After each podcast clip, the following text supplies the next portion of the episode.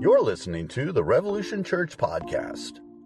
To learn more, including our gathering times in Crossville, Tennessee, visit us at crossvillerevolution.com. Well, we're in the 12th week of a series where we're going verse by verse uh, through the book of Ephesians. If you're new to Revolution Church, this is your first time.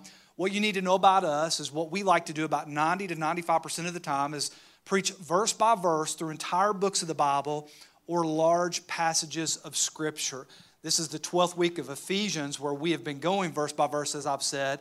And if you remember, the first three chapters that we went through was really uh, talked all about our inheritance and talked about who we were in Christ. There was no instruction given but who we are in Christ. That phrase being used about 27 to 29 times, depending on your translation. And then chapters 4 through 6 is the applicational part of the book of, book of Ephesians. It's taking who we are in Christ and then applying it to every single one of our lives and everyday life. Last week, we got into a section and really opened up a sec- section of Scripture in chapter 5 uh, that talked about different relationships wives and husbands, children and parents, uh, slaves and masters. Uh, and it talked about the submission that's supposed to take place and how every single person that's represented in those relationships is supposed to conduct themselves. If you didn't watch last week's sermon, I would encourage you go online, find it on YouTube, find it on uh, social media, uh, because it directly ties to this one. As last week we talked to the wives, and this week we are going to be talking to the husbands as we look at chapter 5, verses 25 through 33. Notice, lots more verses are given to the husbands than the wives, and you're going to see why here today. Marriage is what we're talking about. One person said, Don't get married until you've mastered the art of war. That's a lot of people's viewpoint on marriage in our culture. We talked about last week about how in our culture today we think that marriage is game over. But as we see in Ephesians chapter 5, which is one of the deepest scriptures in the New Testament there is that talks about marriage, there is a passage in Colossians that reiterates the same thing, but in Ephesians 5, it's longer, and so that's why I say it's the, it's the deepest. Uh, we see that marriage, as we said last week, is not supposed to be a battleground, it's supposed to be a field of, field of victory. It's supposed to be one of the things that you get the most joy from in your life and one of the most sanctifying things in your life. So let's start in verse 25 of Ephesians 5, and uh, let's go verse by verse through this. Now, just as a warning, I'm going to read the first four words of the first passage and we're going to define something before we get into the major points of this passage. Are y'all with me? Say, I am. Says this in verse 25 Husbands, love your wives. Really, Paul gives us the answer to the test in the first four words. What are husbands supposed to do? Love your wives. Love. My dad always says love is a many splintered thing. Anybody remember the band Foreigner? Anybody in here? That's my people. That's the old folks in here, okay? That's the more seasoned people. Foreigner had a song. I want to know what love is. Do I need to join the worship team or what, y'all? Come on. Hey, sing it with me on the count of three. One, two, three. I want to know what love is. And then the next verse said, I want you to show me. Oh, those 80s love songs. You got to love them, man. They were so cheesy. That's what God's going to do today. He's going to show us what real love is, specifically how a husband is supposed to love a wife. The command, love your wives, husbands, love your wives, seems so basic, doesn't it? It seems like maybe that husbands have an easier role inside of marriage. After all, last week, the command was, wives, submit to your husbands. What a harsh word kind of makes us turn our heads sideways a little when we hear submit. But as far as our everyday language goes, husbands, love your wives. That doesn't seem too hard. We use that word with everything. It's important to note here, and Paul uses a form of love that you may have heard before in the Greek called agape love, which is defined as a self sacrificing love. One theologian says this is the kind of love that seeks the highest good of the other even at the price of one's own comfort, safety, and benefit. This is very important. Paul did not come to the husbands and say, Love your wives with an eros love, which is really the form of love in the Greek that refers to sexual intimacy, which most of the time can be a self seeking love. It's not a sacrificial love, but a passionate love. Let's reiterate this again lust is not love if you're dating in here or you're single in here and going to be dating one day and look for a husband or a wife. Paul didn't look at the husbands and say, Love your wife with a philia love, which is what we refer to as a friendship love or a two way love or a mutually beneficial love. It's been described as not sacrificial, but an affectionate love. In other words, philia love is loving what someone can do for you. Many people think this is how a marriage works. Many husbands think essentially philia love. If you benefit me, then I'll benefit you and still love you. But Paul doesn't say that. He says, Love your wife, agape. I heard about a guy who was reading a book on marriage, and he yelled to his wife who was in the kitchen. He was in the living room, This book is amazing. I never knew that I was supposed to be the head of the house. So I want you to make me a dinner. And I want it to be the best dinner you've ever made. And while you're at it, make me the best dessert that you can make. And after that, since I'm the head of the house, I want you to draw a bath for me. And I want bubbles in that bath. And when I get done with that bath, guess who I'm going to let comb my hair? The wife yells back, The Undertaker, you know?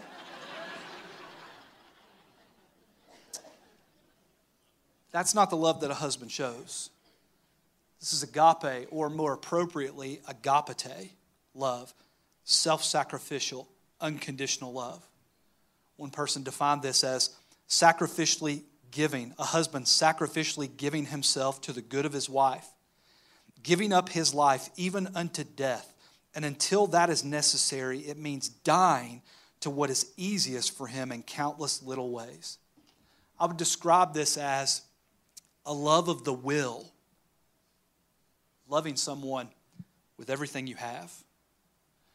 Another theologian said this this is a small part of their quote that had a lot of King James type language in it. Even if you're cut to a thousand pieces by your wife, you still love your wife. Let's get this straight. Both weeks we've talked about this. Our culture tries to tell every one of us through songs, through poems, through TV shows that there is the perfect person that is out there for you. Now, in a sense, that is true, but the perfect person that is out there for every single one of us is a man named Jesus Christ. There is no husband that is perfect. There is no wife that is perfect. Hence, why we have the instruction we have in the book of Ephesians. Husbands, love your wives. Let's continue. Just as Christ loved the church and gave himself up for her, to make her holy cleansing her by the washing with water through the word, and to present her to himself as a radiant church without stain or wrinkle or any other blemish, but holy and blameless. Paul, after he gives this command for the husbands to love their wives, then gives some specific ways and applicational ways that we're to love our wives. First, he says, Love her as Christ loves the church. Then, after he says this, he gives three specific examples how Christ loved the church, loves the church, which in turn means this is how husbands are supposed to love their wives. Number one, husbands are to surrender yourself. What did it say? Jesus gave himself up for her, gave himself up for the church. So, every husband in here, listen to me, you surrender yourself to your wife, you surrender your preferences, you let go of your self seeking desires so that you can meet your wife's needs. Philippians chapter 2, we went through this book of the Bible a couple of years ago, gives a great definition of this. This is really a scripture for the guys in here. Next to the portrait of your wife that you get tattooed on your arm, get Philippians 2, verses 4 through 8 tattooed on your arm. It says this Do nothing out of selfish ambition or vain conceit. Rather, in humility, value others above yourselves not looking to your own interest, but each of you to the interest of the others. In your relationship with one another, have the same mindset as Christ Jesus. Here's what Christ Jesus did, who being in very nature God, did not consider equality with God something to be used to his own advantage. Rather, he made himself nothing by taking the very nature of a servant, being made in human likeness. And being found in appearance as a man, he humbled himself by becoming obedient to death, even death on a cross. Surrender yourselves like Christ did, gentlemen. Husbands, if you're not a husband in here right now, you hope to be a husband one day, start practicing right now by serving other people surrendering yourself to others. This means we give up whatever is needed for the good of, not ourselves, of our wife. This takes extreme humility. Last week we talked about the word submit and submission. It's written in middle voice, and it's something that a wife willingly does when she submits to her husband. Notice, this is not an overbearingness by the husband. This is a husband submitting to his wife's needs. So, number one, we surrender ourselves. Number two, you sanctify her, gentlemen. Husbands in here, you sanctify her. What I mean by sanctify is uh, you try everything you can to help her grow closer to God and look more like Jesus every day. What did it say? Jesus, to make her holy by the washing with water through the word. This is what husbands are called to do. A husband is not to primarily be concerned for his wife's short term happiness, but for her long term holiness, in other words. You want her to get into heaven, you want her to leave a testimony, you want her to leave a legacy. So, husbands are to encourage their wife's growth, encourage it intellectually, emotionally, and most of all, we encourage their growth spiritually we encourage them to get closer to Christ. We encourage them to use their gifts and their talents that the Lord has given them. And we support them in using their gifts and talents. We do everything we can to make sure that they are using those gifts and talents. The way this works, a husband sanctifying a wife, ideally, okay, we understand that some guys in here are newly saved and you don't know a lot about the Bible, and I'm not judging you, I'm just saying Ideally, when your wife has a theological question, it's great to come to an elder, come to Pastor Josh, email me, I'll answer them for you and stuff like that. But ideally, what a wife does is they go to their husband. What does the scripture mean? what's this theological point? What's this? And the husband sanctifies his wife by teaching her, allowing her to grow in the word. What this means is we support her through her hurts, through her pains, through all of her baggage, through all the past things that she struggled with, husbands are there to support their wife. The idea is we don't love, you see this sprinkled all through every point, right? We don't love our wife for what she can do for us. We love our wife because of what we get to do for her sanctifying her. Does that make sense to everybody? Say amen. Okay, say amen. Number three, here's the third point, and, and I, I, chose this language specifically, but husbands are supposed to forgive their wives. I, I made the point, forgive each other, because this actually applies to the wife as well. What did it say? Christ uh, presents the church to himself as a radiant church without stain or wrinkle or any other blemish, but holy and blameless. Jesus died so that we could be forgiven of our sins. And this is a husband's role in a marriage. You forgive, you are long suffering. It means in a marriage you embrace grace, you don't hold grudges, you have compassion for each other, you don't blame and shame each other. You value your wife for who she is, understanding that she is not perfect. For the husbands in here and the men that hope one day to be a husband, the boys that hope one day to be a husband, it means you set your pride aside. And when you guys get in a fight, even if you think she's more wrong than you, you're the first one to say you're sorry. When you are wrong, you humble yourself and you admit you're wrong. You don't get stubborn. You don't want to prove that you are right. Gospel centered forgiveness is the glue that sticks our imperfect marriages together, as one commentator says. Ruth Graham, Billy Graham's wife, I mentioned Billy Graham last week. What a great example of a Christian marriage, Billy Graham and Ruth Graham, right? She was quoted as saying this, and we've got this on one of those uh, poster boards. I don't know if your wife likes those poster boards that say all kinds of words on them. We got them hanging all over the house, but we've got this one in our bathroom. It's interesting that it's in our bathroom, and I'm not going to say a joke about that. But Ruth Graham was quoted as saying this A happy marriage is a union of two good forgivers. Two good forgivers.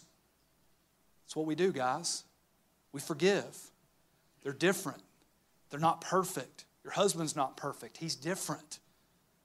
I've sat down with many couples before, and I don't do the whole lot of counseling anymore. But I've sat down with many couples and you know what I hear more than anything from wives? He just doesn't understand me. Even if they don't use that language, he just doesn't understand me. He doesn't get me. He doesn't even try. First Peter, live with your wives in an understanding way, husbands. Understanding way. You're quick to forgive. You're quick to be the one to initiate making up. Chuck Swindoll says about this few verses, a godly husband will help his wife feel fulfilled, grow toward maturity, and deepen her love for the Lord. So we love her as Christ loves the church, but then he gives us another example of how we're supposed to love our wives. Listen to this. Y'all still with me? Say, I am. In this same way, husbands ought to love their wives as their own bodies. He who loves his wife loves himself. After all, no one ever hated their own body, but they feel and care for their body just as Christ does the church, for we are members of his body. So, husbands are to love her as you love your own body. I'm going to summarize in 60 seconds to y'all. Y'all need to get your phones out and take notes, what I'm getting ready to say. I'm getting ready to tell you, men, how you can win your wife. And I'm getting ready to tell you, ladies, how you can win your husband. Listen to this. This is real. This is real stuff. I, I thought about this, prayed about this. This is, this is deep stuff. How to win your wife. Dine her, call her, hug her, support her, hold her, surprise her, compliment her, smile at her, listen to her, laugh with her, cry with her, romance her. This is a good list. Amen, ladies? Romance her, believe in her, cuddle with her, shop with her, give her jewelry, buy her flowers, hold her hand, write love letters to her. Basically, Go to the end of the earth and back for her again. Here's how you win your husband show up naked and bring food.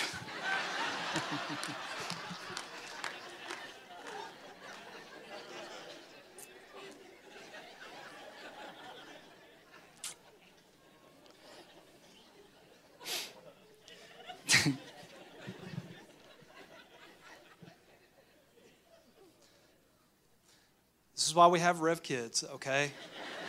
so bring your kids in here. Sermons like these, we talk about adult stuff, and I'm just letting you know I'm getting ready to go hard in the paint. So if they're in here, get them to Rev Kids. Nobody's going to judge you. We get it, okay? We're not that too, too hard to figure out, are we, guys?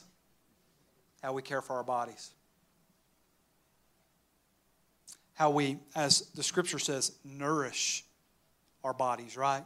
And we're going to go over that word nourish next week when we talk about how children are to obey parents and how dads are not supposed to provoke their children to anger. So we're going to go deep on that one. But we nourish our bodies, we care for our bodies, we feed for our body, feed our bodies.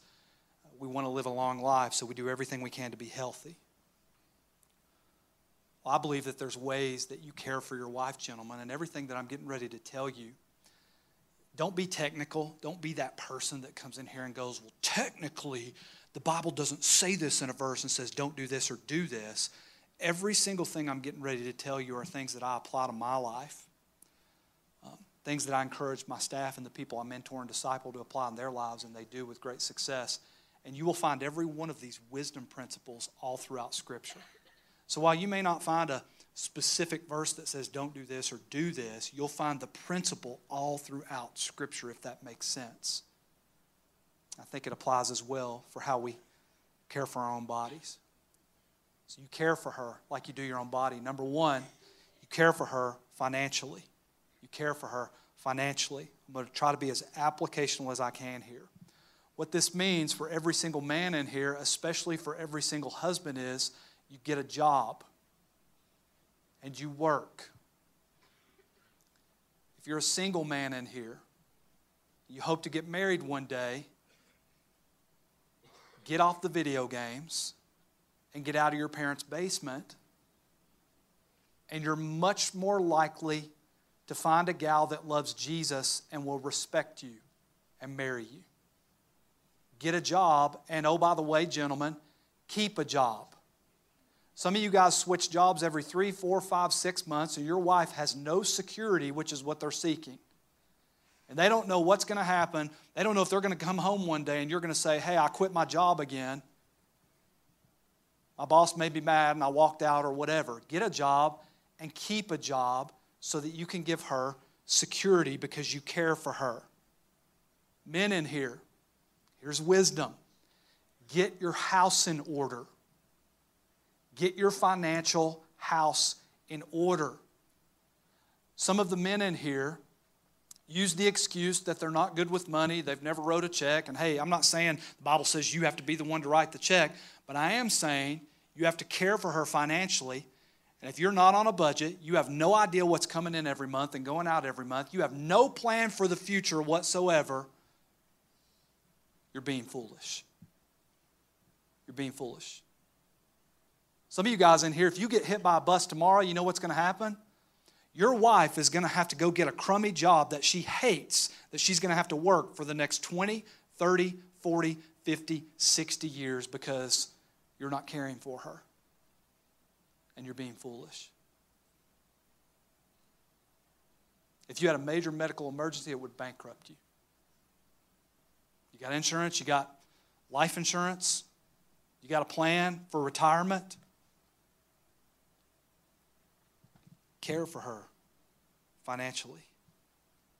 This point can be summarized by saying something is wrong when a man sees his wife as provision for himself. Let me say that again and really make people mad in here. We know you're not coming back if you don't have a job and you live in your mom's basement, okay? And you're 30. Oh, man. You guys thought I went hard on the wives. Y'all know what I'm saying? We ain't even warmed up yet, okay? Something is wrong when a man sees his wife as provision for himself.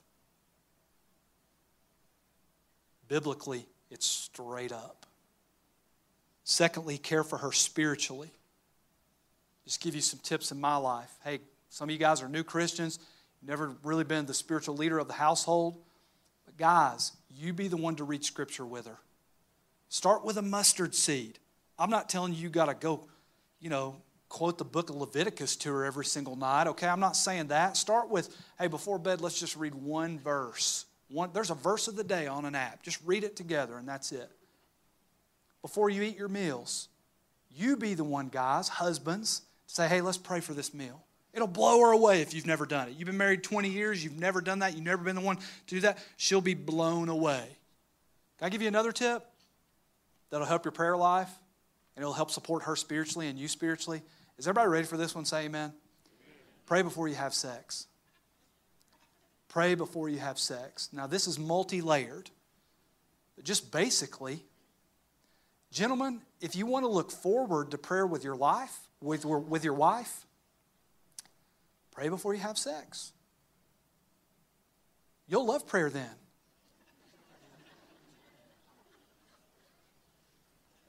You'll look forward to it. Well, she asked me to pray. What does this mean?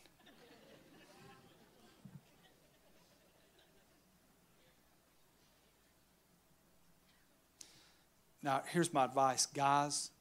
If you're going to do this, I'm going to try to be as thorough as I can explaining this.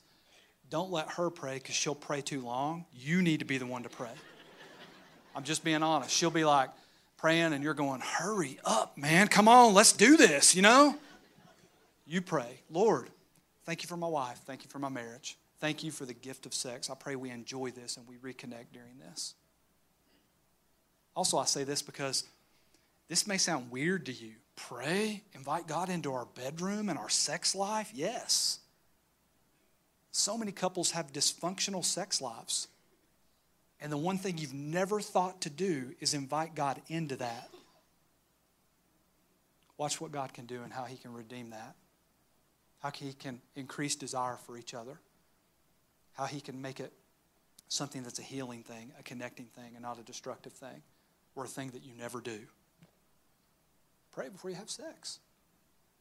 Good tip. Amen. That was all the guys saying amen. There we go. She'll look forward to it too. She'll be like, he's going to pray for me. I, have got to stop. Okay, number three. Care for her. Number three, emotionally. Emotionally. Let me give you just a few simple applicational tips that I've learned over the years through pastoring and, and in my own life. And this is wisdom, okay? Most women have abandonment issues. Most women, the overwhelming majority of women, have what we would say are dad issues, abandonment issues. So, man, you care for her emotionally. When you get in a fight with her, you don't walk out. It triggers that abandonment. You don't walk out and slam the door. You don't do the silent treatment on her. You don't do that because it triggers that abandonment that she's had in her life. You're caring for her emotionally. You care for her emotionally, which means you make the hard decisions. Husbands, you are the leader of the house. So you make the hard decisions. Where are we going to go to church? Husbands, really, you got the final say on that. She wants you to make that decision. Major decisions in your life, you don't leave the burden on her to make those decisions. The problem with most Christian households today is the husband lets the wife make all the major decisions. And she's worn out. She doesn't want to make those decisions. And, gentlemen, I'm not saying you just, again, don't consider what she says or whatever, but you make the hard decisions. Make the hard decisions. I can remember when we started this church. Um, the first like three years of starting this church were just so incredibly difficult uh, for everybody that was in it. But uh, Dale and his wife Paige Perrigan were founders of this church with uh, myself and Brooke, my wife. And one day, it was probably, maybe been right at the beginning of the church. My wife reminded me of this conversation. May have been actually before we even started. I can't remember, but we were sitting with Doc Perrigan is what I call him. He's a doctor, and, and Paige, his wife. And my wife Brooke was saying, How are we going to know Paige? She was talking to Paige and she was saying, How are we going to know what to do? And how are we going to know when to do this? And she was just so stressed out. And Paige, in her wisdom, looked at my wife Brooke and said, Brooke, calm down. We're not going to have to know. Our husbands will know when we're supposed to do this and when we're supposed to do that. Right after she said that, Doc Perrigan looked at me and he said, Pressure's on now, isn't it? What an example. That's how it's supposed to be. The pressure is on the husband, the head of the home, to make certain decisions. That your wife, it's not that she's not involved in it, but if she's struggling to make those decisions or just flat out not supposed to make them, man, step up and care for her emotionally. Make the hard decisions. Also, deal with hard people. Husbands in here, you're called to deal with hard people. Last week we talked about what if what if we have toxic family members? If she has a toxic mom, a toxic dad, a toxic brother, a toxic sister, and let's say that at every single holiday, like Christmas is coming up, uh, they come into your life like a tornado, get your wife all tore up, trigger all this stuff, gaslight everything, get her to where she doesn't even enjoy the holidays. Guess what you're supposed to step in and do, husbands? You're supposed to step in and care for her. You're supposed to step in and, hey, we know you love your in laws. But that's when you look at them and you say, You're not talking directly to my wife anymore. Everything that you need to talk to her about comes through me first because you're caring for her, you're protecting her. You'll be amazed, they'll never call again because they know they can't work you. Husbands, they know they can't mess with you. They know you're going to be logical and you're not going to bring up all those childhood issues and all that stuff, but you care for her care for her by doing that. You care for her emotionally by being the disciplinarian for your kids. Another major problem in Christian households today is the mother is the main disciplinarian and the father is just the fun guy who never gets on to the kids. Now, men, you should have fun with your kids. It's wisdom to have fun in everything you do and be laid back and all that stuff. That's great. But your wife should be able to look at your children and say, wait till your father gets home and they straighten right up. It's killing her because she feels like you never have her back. Never get on to him. You're just trying to be a nice guy. No, you have a role. You should be the main disciplinarian for your kids. I hope this is helping. Does all this make sense, everybody? Yes. This might mean that you need to, and follow me on these next couple of points because I think they're important. You might need to get healthy, men. In this passage, it's interesting because he says, as you care for your body, love your wife. Some men don't care for their body, and it spills over into how they love their wives. So maybe just quite honestly, you need to get yourself healthy, and hopefully that will spill over into your marriage. Maybe you need to get yourself healthy physically. Maybe you need to lose weight. Maybe you need to get in shape. Maybe you need to get your confidence back in that area. Maybe, men, uh, you need to quit doing something destructive physically, like you need to stop drinking or break an addiction that you have or something like that physically, and you need to get that out of your life for the sake of your marriage. Maybe you need to get healthy emotionally. You need to get healthy emotionally. Let me give you a couple of examples for the men in here that I think many wives uh, will relate to. Maybe not all of them, maybe not all men do this, but you need to get healthy emotionally in the sense that uh, you need to stop basing your happiness off of the success or failure of a sports team.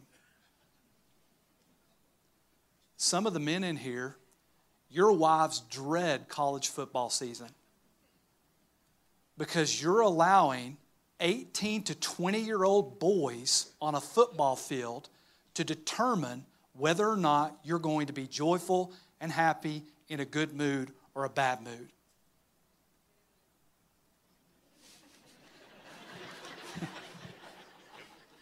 Not yet. I'm just kidding. Boy, that's a legacy, fellas. Everybody in the house knows when Tennessee loses, you're going to be in a bad mood when they don't beat Alabama for a week. That's great. What a testimony for Jesus.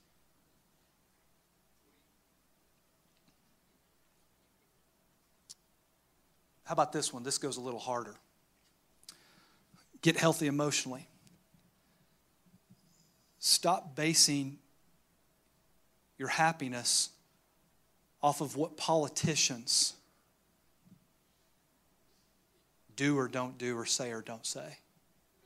I dare say that there are wives under the sound of my voice that wish that just for one day you would turn off Fox News in your house.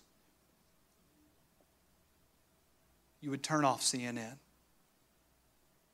Because all you do is you get stirred up and you walk around the house like a madman based off a news organization that I think we've verified gives you part of the story, and their whole job is to get you stirred up and make you angry because it makes you watch more. You've been manipulated, right? Get healthy emotionally, get healthy spiritually. Surround yourself with godly men that'll hold you accountable. Again, interesting, great commandment. Love your neighbor as yourself. Similar here, right? Love your wife as you care for your own body.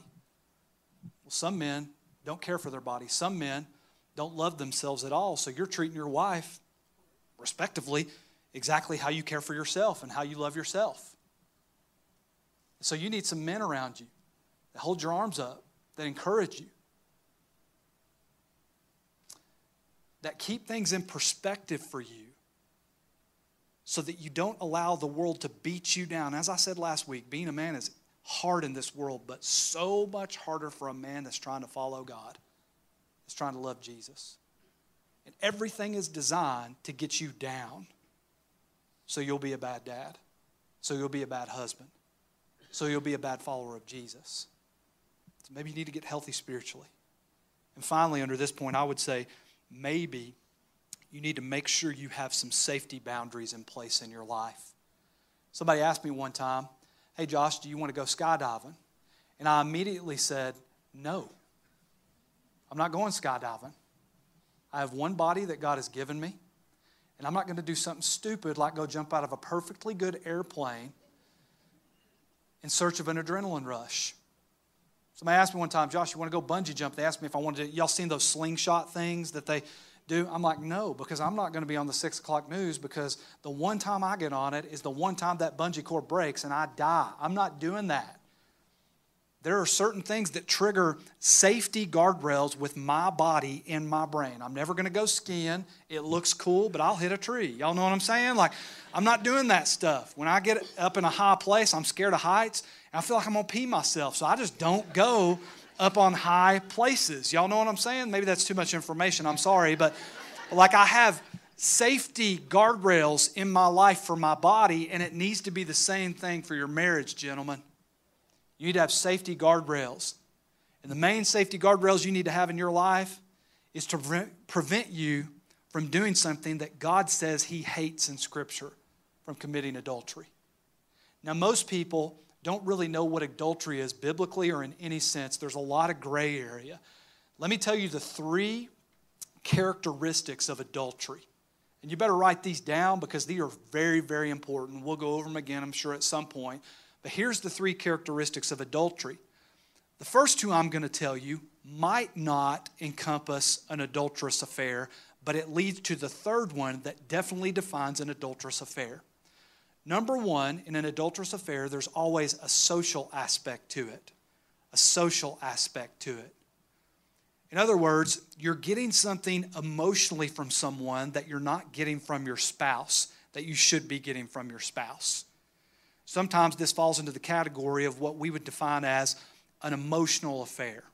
Okay, again, a lot of gray area in this, a lot of lines moved, a lot of subjectivity to this. But there is a social aspect. Secondly, there is a secretive aspect to it. Secretive. Okay? In other words, you have a relationship with someone socially that you are hiding from your spouse that they don't know about. You know, a old high school boyfriend or girlfriend sends you a message on Facebook, tells you you're looking great, and you start texting each other back and forth. There's the social and there's the secretive.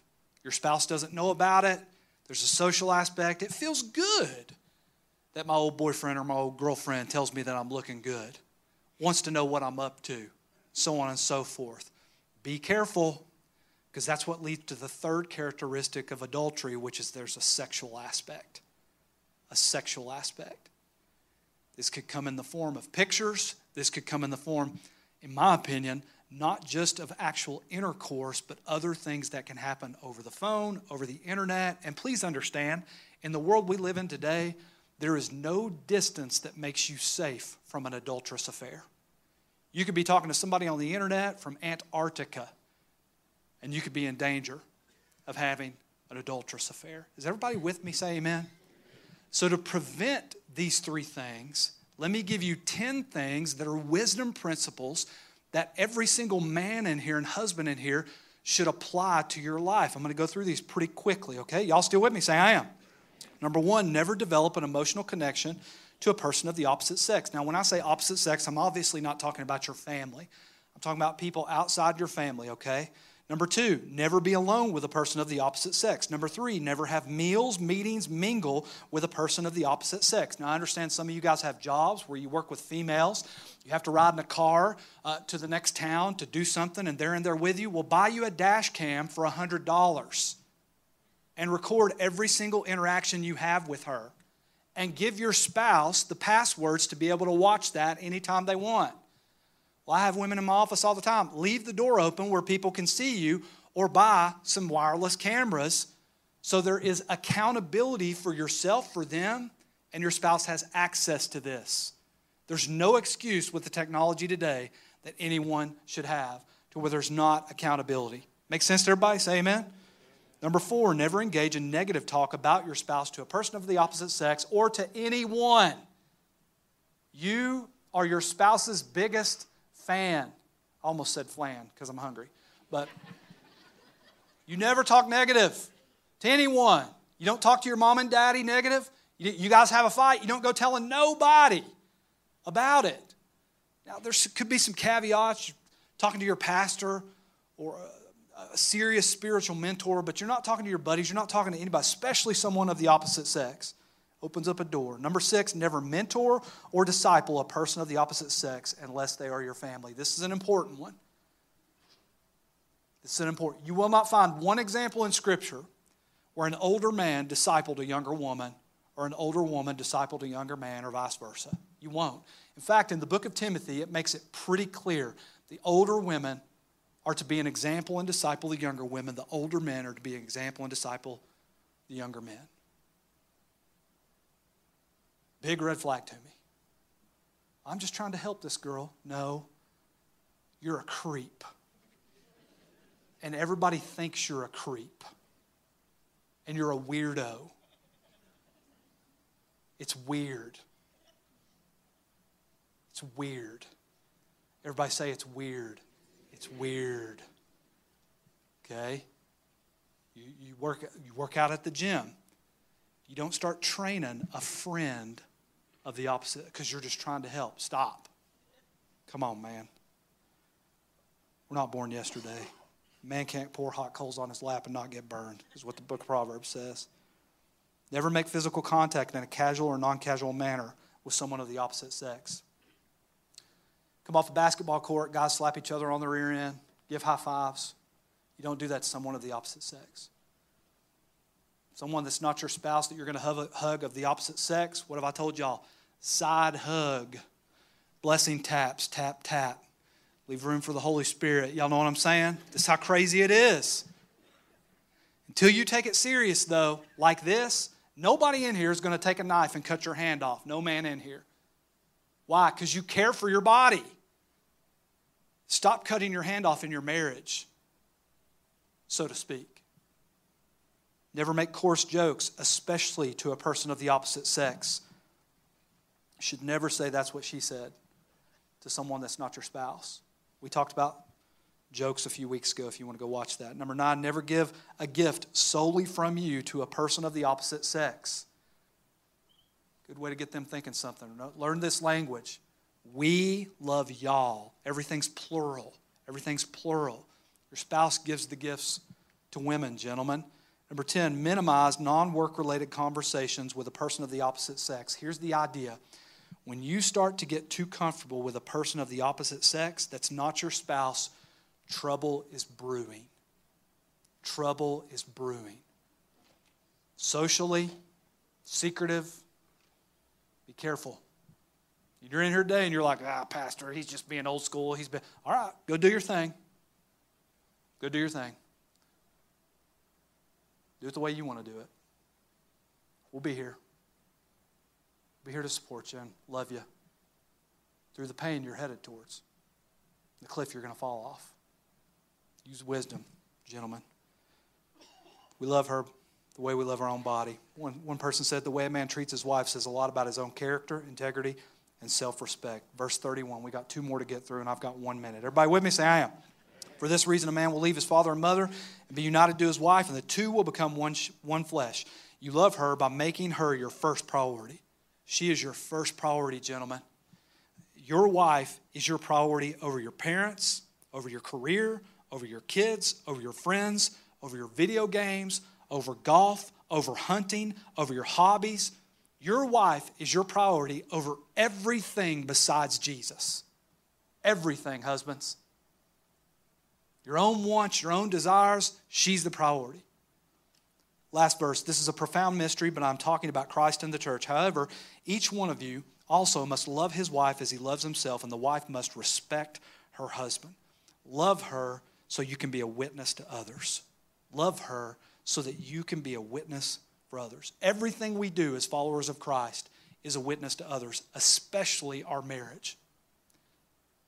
I would submit to you this weekend that the reason we're in the shape we're in in America today is because the generations that are coming up don't have any examples, mostly. Now, some may, but this is a blanket statement that's general don't have any examples of what a Christian marriage should be. So it's no wonder that even in the church, people cohabitate more than they're married. It's no wonder the divorce rates are going through the roof. There's no example. Your motivation is not just for yourself, gentlemen, it's also so young men will watch you and learn how to be a man. They'll have a witness, they'll have an example. This point really connects to, I believe, an Old Testament book of the Bible, the book of Hosea, when it says this is a profound mystery, but I'm talking about Christ and the church. In other words, your marriage should be like a picture of how Christ loves the church. And that's what we get in this Old Testament book of Hosea, great book of the Bible. If you've never read the book of Hosea, I would encourage you to go read it. You might get lost after the first like two or three chapters because there's a lot of uh, uh, prophecy in the last uh, uh two thirds of the book, three fourths of the book. Uh, there was a recent movie that came out based off the book of Hosea called Redeeming Love. Uh, you can go watch that too if you're not a reader and you want to get kind of the gist of the book of Hosea. But the book of Hosea really had three things that it was symbolizing. It's a true story, but three things it was symbolizing. Number one, it was a symbol of how God loved the nation of Israel and loved his people, and he used the prophet Hosea to be a metaphorical example of this. Secondly, it's an example also of how Christ loves the church. So Hosea is being used with his wife Gomer to give us an example metaphorically about how Jesus loves us and is willing to give everything up for us. But thirdly, I believe it's an example too of what a godly man is supposed to do and a godly husband is supposed to do. The book of Hosea, long story short, God tells the prophet, the man of God, the godliest man in the kingdom, to go find a prostitute to marry named Gomer. He goes and marries this prostitute, Gomer. They're married. She leaves him, goes back into prostitution, cheats on him with multiple men. God says, Go back and find her again and bring her home. He goes and leaves, finds Gomer brings her home. Now, when I envision this book of the Bible and God telling Hosea to do this, I envision Hosea thinking, I don't want to go find her. She cheated on me. She left me high and dry. I don't want to take her back. But he listens to God. He goes and finds her. They have a couple of kids. What does Gomer do? She leaves him again, goes and cheats on him again. Her life gets so out of control that she's sold as a sex slave into sex slavery. God looks at Hosea. He says, I want you to take your life savings, essentially, a huge sum of money, and I want you to go buy her out of slavery and bring her back home. Again, in my mind, I'm thinking, I'm Hosea. I don't want to take my life savings. I don't want to go buy her back. I could never see her again and I'd be happy. But he goes and does it. Brings Gomer home gives everything up for his wife, follows the instruction God gives him for his wife, loves Gomer, agape, sacrificially, doesn't seek his own desires, seeks to please God and love his wife. Hosea is a picture, gentlemen, of what a man of God is. Yes, God gives us blessings. Yes, God gives us joy. Yes, God will allow us to do things that we never thought possible, and He's got a great plan for our lives. But the book of Hosea is proof that being a true man of God means that a lot of the time, you're doing things you don't want to do.